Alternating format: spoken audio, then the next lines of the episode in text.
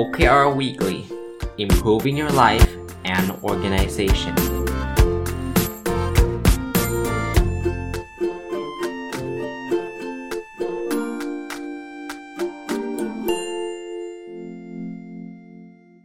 สวัสดีครับ ยินดีต้อนรับเข้าสู่นพดลสตอรี่พอดแคสต์นะครับ แล้วก็วันอาทิตย์นะครับ ยินดีต้อนรับเข้าสู่รายการ OKR Weekly นะครับ ก็ยังคงอยู่กับหนังสือเล่มที่ชื่อว่า Objectives and Key Results นะครับ เขียนโดยคุณ Paul R. n i v e n แล้วก็คุณเบนลามอเต้นะระยะหลังมันเป็นท้ายเล่มนะ ผมเอา Case Study มาสัปดาห์ละ 1 บริษัทนะครับ ก็เอามาแชร์ให้กับทุกท่านฟังด้วยเผื่อจะเป็นประโยชน์ แล้วก็พาร์ทที่ 2 เช่นเดิม มาอัปเดต Personal OKR กันนะครับ วันนี้บริษัทที่จะนำมาฝากชื่อว่า Go Noodle นะครับ Go Noodle เนี่ย ไม่ได้ขายก๋วยเตี๋ยวนะชื่อ Noodle คิดว่าก๋วยเตี๋ยวนะครับ แต่ว่าเขาเป็นเขาขายวิดีโอที่เกี่ยวข้องกับแบบทำให้เด็กได้ออกกำลังกาย สนุกสนานนะครับ เต้นวิ่งอะไรแบบนี้นะครับ ใช้ได้ที่โรงเรียนแล้วก็ใช้ได้ที่บ้านนะครับ ก็เขาใช้ OKR นะครับ ก็คำถามแรกเลยเขาบอกว่าทำไมถึงใช้นะครับ แล้วใครเป็นคนที่ดึงเอา OKR มาใช้นะครับก็บอกว่ามันเริ่มตั้งแต่ fall fall ก็คือหน้า ฤดูใบไม้ผลิของปี 2015 นะครับ ซึ่งตอนนั้นเนี่ยเขาก็เขาเป็นคล้ายๆสตาร์ทอัพนะเขาก็ได้เงินเงินทุนมาส่วนหนึ่ง แล้วเขาก็กำลังจะวางแผนทำอะไรในปี 2016 ซึ่งแผนนั้นๆเนี่ยจะเป็นแผนที่เขาจะต้องโตโตเยอะมากนะครับเพราะฉะนั้นเนี่ยพอเขาเริ่มรู้สึกว่ามันจะต้องมีความวุ่นวายแน่นอนเลย เวลาเขาพยายามที่จะเติบโตเนี่ยเขาก็เลยมานั่งคิดว่า เอ๊มันจะมีเครื่องมืออะไรดีที่จะมาช่วยเขา บริหารจัดการนะครับ สุดท้ายเนี่ยคนลืมบอกนะ คนให้สัมภาษณ์เนี่ยก็คือคนที่เป็น co-founder นะครับ แล้วก็เป็น chief product officer ชื่อคุณจอห์นเฮอร์เบลเนี่ย คุณจอห์นเฮอร์เบลเนี่ยเขาก็เลยไปอ่านหนังสือแล้วก็ไป search นะครับ ไปไปหาข้อมูลมา แล้วก็พบคำว่า OKR เกิดขึ้นนะพออ่านเสร็จปุ๊บ get ไอเดียแล้วก็อยากนำมาใช้นะครับ ก็ เขาก็เลยเป็นคนที่นำ OKR เข้ามาสู่บริษัทนี้นะครับ คุณคุณจอห์นเนี่ยนะครับจอห์นเฮอร์เบิลเนี่ยนะ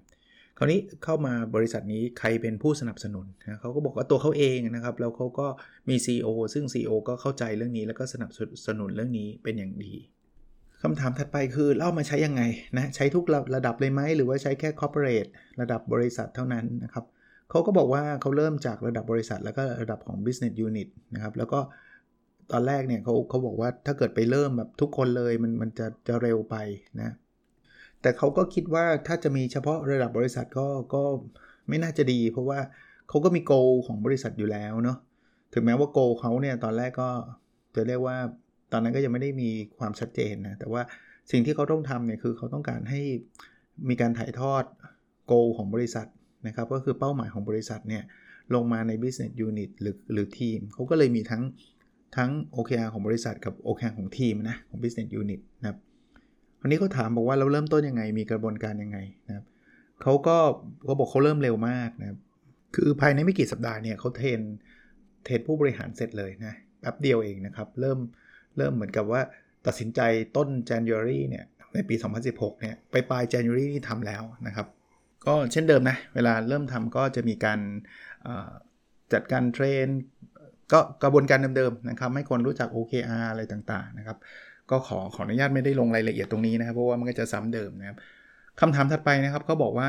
เออใช้แบบ Google ไหม OKR เนี่ยนะครับหรือว่าทำทำไม่เหมือน Google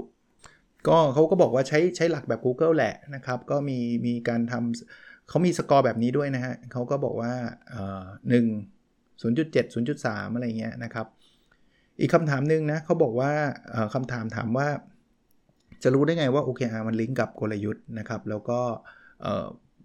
พนักงานไปไปโฟกัสกับสิ่งที่มันควรจะถูกโฟกัสนะครับโอ้เขาก็เล่าเล่าเรื่องนะว่าเขาก็มีการเซตไอ้ตัว vision statement ของของบริษัทนะครับเขามีการทำ weekly review นะครับเพื่อเช็คนะครับเขาทำทุกวันเช้าเช้าวันจันทร์นะครับ ทุกเช้าวันจันทร์ให้ให้มาคุยเรื่อง OKR กันนะครับเขาทำ mid quarter check in นะครับ ก็กลางไตรมาสเสร็จปุ๊บมี staff meeting มา review progress กันนะครับ มี end of quarter scoring and review นะครับ สิ้นไตรมาสก็มีการมานั่งคุยกันว่าเป็นยังไงแบบไหนนะครับ แล้วคนที่เข้ามาใหม่เนี่ยก็จะถูกแบบ overview นะครับในเรื่อง OKR ต่างๆนะครับ ตรงนี้ก็จะทำให้แบบเหมือน OKR จะฝังอยู่ใน culture ของเขานะอีกอันนึงคือเขาเขาถามเรื่องสกอร์เมื่อกี้ เขาก็พูดไปแล้วทีหนึ่งนะครับเขาก็บอกว่าใช้ระบบ 1 1 ก็คืออันยากเลย 0.7 ก็เหมือนกับกลางๆนะ 0.3 ก็คล้ายๆเป็นมินิมัมเนี่ยในในทุก key result เลยนะ จะต้องมีการให้คะแนนตรงนี้นะครับว่าเป็นยังไงนะครับเขาบอกว่าออตอนที่ทำแรก ๆ เนี่ย mid quarter review เนี่ย ก็จะไม่ได้มีการสกอร์อะไรนะครับ เราก็ก็ใช้สีนะครับ เป็นสีเขียวหรือสีแดงนะครับ ถ้าเป็นสีแดงก็ยัง ยังล้าหลังยังทำไม่ได้ในขณะที่เขียวก็เกินเป้านะมีคำถามว่ามีการลิมิตจำนวนของ OKR หรือเปล่า เขาบอกว่าเขาให้เขียน Objective 2-4 ไม่เกินนะครับ แล้วก็ในแต่ละ Objective เนี่ย มี Key Result ได้ไม่เกิน 3-5 นะครับ ก็แล้วแต่ทีมนะครับ ถ้าทีมเล็กก็อาจจะมีแค่ Objective เดียว แล้วก็มี 1-2 Key Result นะ เขาบอกว่าเออใช้เวลานานไหมตอนเริ่มทำ OKR ครั้งแรก เมื่อกี้ที่เราให้ฟังเขาบอกว่า 18 18 วันนะ18 วัน OKR ออกมาแล้วชุดแรก แล้วบอกใครเป็นคนดูแลล่ะ ก็คนที่ให้สัมภาษณ์นี่แหละครับ ที่เป็นโคฟาวเดอร์แล้วก็เป็นเป็นผู้บริหารเนี่ยครับเป็นคนดูดูแลนะครับ อีกคำถามหนึ่งก็คือบอกว่าลงไปในระดับล่างหรือเปล่าเขาบอกเขาทาถึงระดับทีม มีระดับระดับคอร์ปอเรทใช่ไหมระดับองค์กรแล้วก็ระดับทีม แต่ว่าเขาไม่ได้ลงไปถึงระดับบุคคลนะครับ เขาบอกเขาจะเริ่มทำใน Q2 นะจะจะไพลอตนะไพลอตว่าจะลองดูนะครับ อีกคำถามเขาบอกว่าในการ communicate ในการสื่อสาร แล้วในการ educate ถือการสอน OKR ทำอะไรบ้างนะเขาก็บอกเริ่มเอา hand meeting เอา hand meeting ก็คือมีการประชุมรวมทั้งบริษัทนะครับ พูดถึงในแต่ละต้นไตรมาสนะนะว่าที่ผ่านมาเป็นยังไงนะครับ แล้วก็ ไตรมาสถัดไป OKR คืออะไรนะครับ แล้วก็ช่วงกลางไตรมาสก็ทำเหมือนกัน review progress OKR ต่างๆนะครับเขามี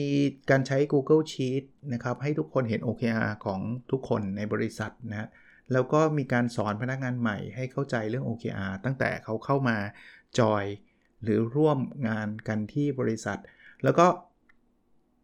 weekly review ที่เมื่อกี้เล่าให้ฟังนะครับ ทุกสัปดาห์นะครับ Executive Team เนี่ยก็จะมาเช็ค status ว่าเป็นยังไง แล้วก็อัปเดตไอ้ตัว share document นะ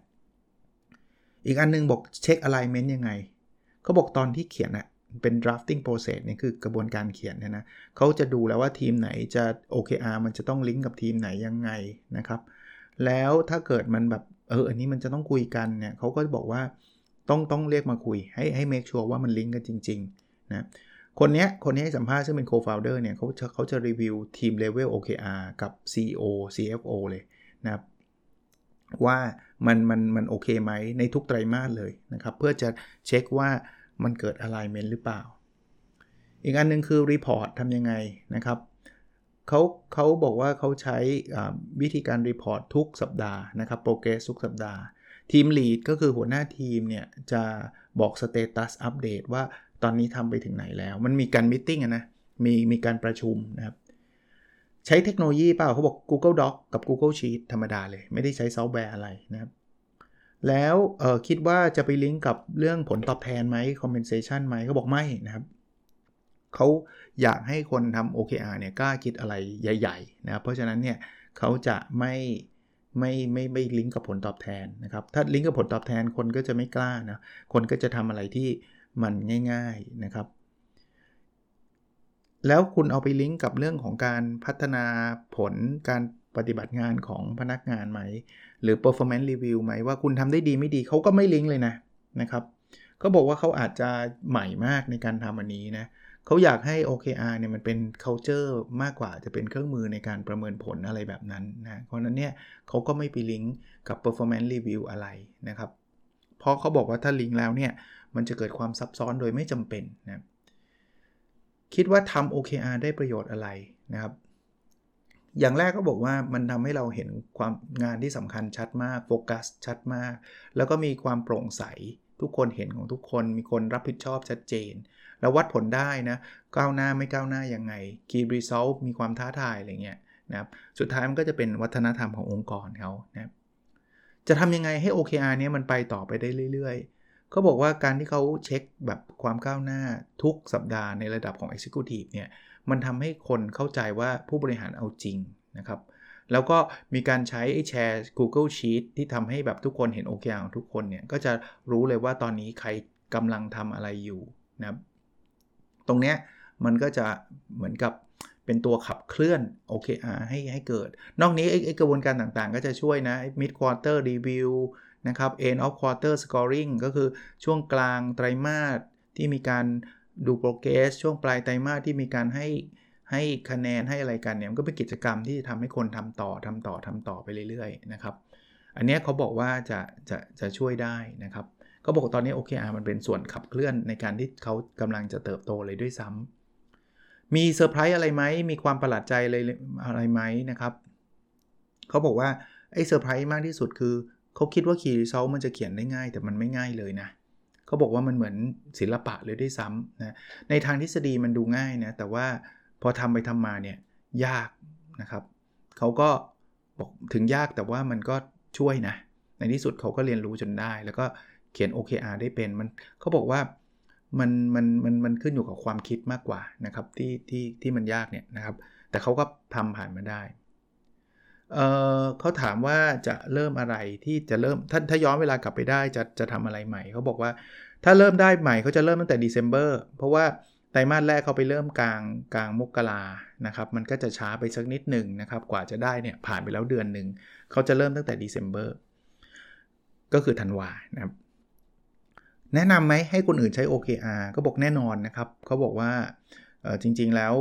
OKR เนี่ยมันมันช่วยเขาได้เยอะเลย ทั้งๆทที่เขาไม่เคยใช้มาก่อนนะครับเขาทำให้เขารู้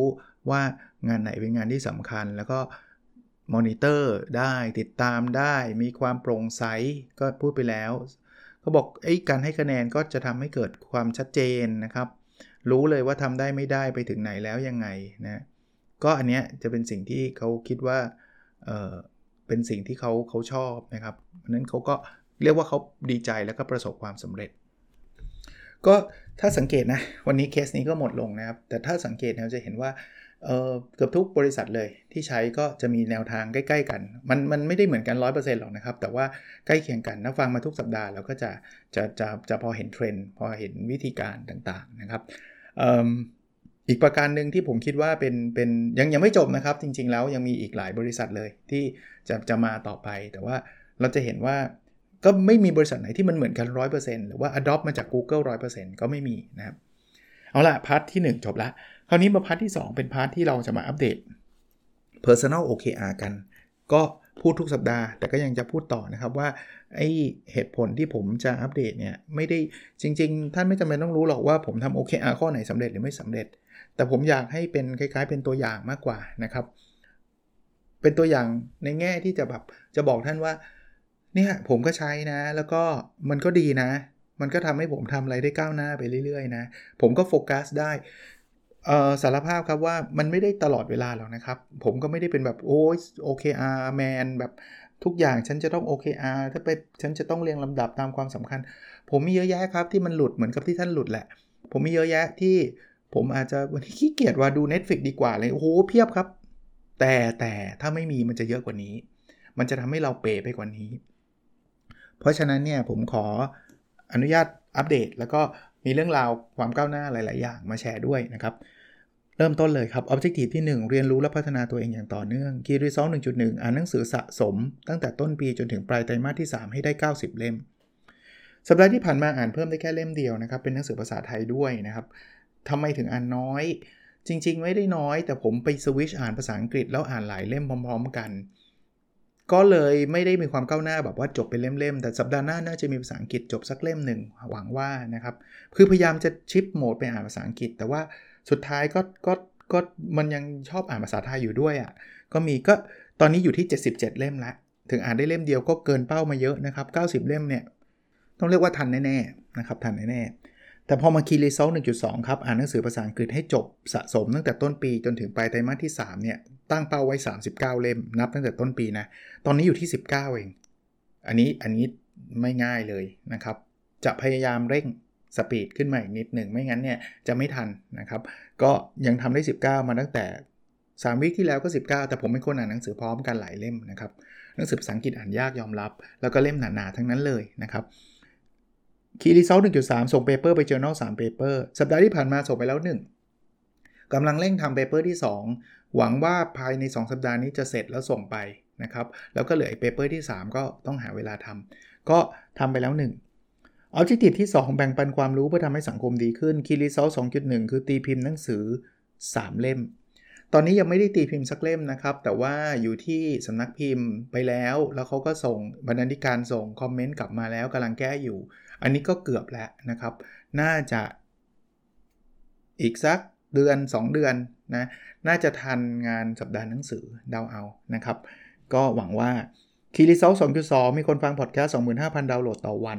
ตอนนี้ drop มาที่ 15,680 ดาวน์โหลดต่อวัน ก็ถือว่าเยอะอยู่ดีนะ ถึงแม้มันจะ drop ลงมา ข้อนี้ก็จะพยายามทำคอนเทนต์ให้ดีที่สุดนะครับ เราผมทำทุกวันอยู่แล้ว แต่พยายามจะทำให้ดีที่สุด เพราะว่าคอนเทนต์นี้มันมัน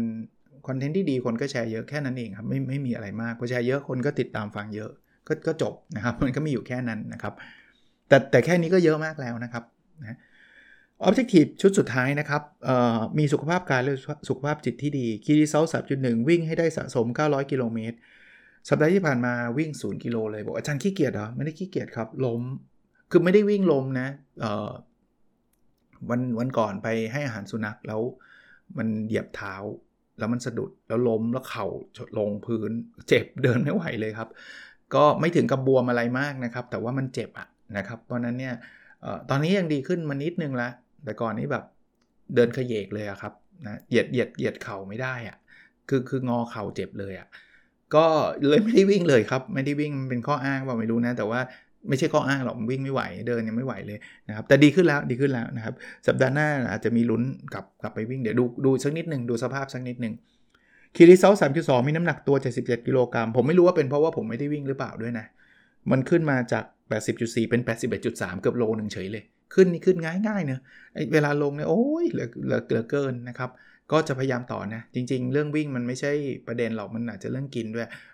คือเขาบอกวิ่งมันไม่ได้ช่วยลดน้ำหนักสักเท่าไหร่ มันทำให้เราแข็งแรงนะ ไอ้กินนี่แหละ แต่พอมันไม่วิ่งเวลามันว่างเยอะมันก็กินเยอะนะครับ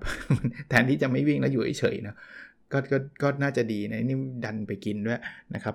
ก็จะพยายามลดนะคีรีเซลสามจุดสามมีเวลาอยู่กับครอบครัวสะสมครบ 75 วัน ตอนนี้ 74 แล้วนะ 75 วันนี่ตั้งแต่ต้นปีนะ ก็ได้มาหลายวันเพราะว่ามีวันหยุดนะ มีวันหยุด เดือนนี้มีวันหยุดเยอะเหมือนกันนะครับ ก็กว่าจะสิ้นเดือนน่าจะน่าจะสบายนะครับ จริง ๆ 75 วันมันต้องถึงปลายไตรมาสแต่เดือนสิงหาเปิดเทอมเนี่ยดูตารางแล้วแน่นเยียดเลย อาจจะมานับไม่ได้สักวันเลยนะก็ก็ลองดูไปนะครับลองดูไป โอเค วันนี้คงไม่ยาวอะไรมากนะครับ คงประมาณนี้แล้วเราพบกันในสดถัดไปนะครับ สวัสดีครับ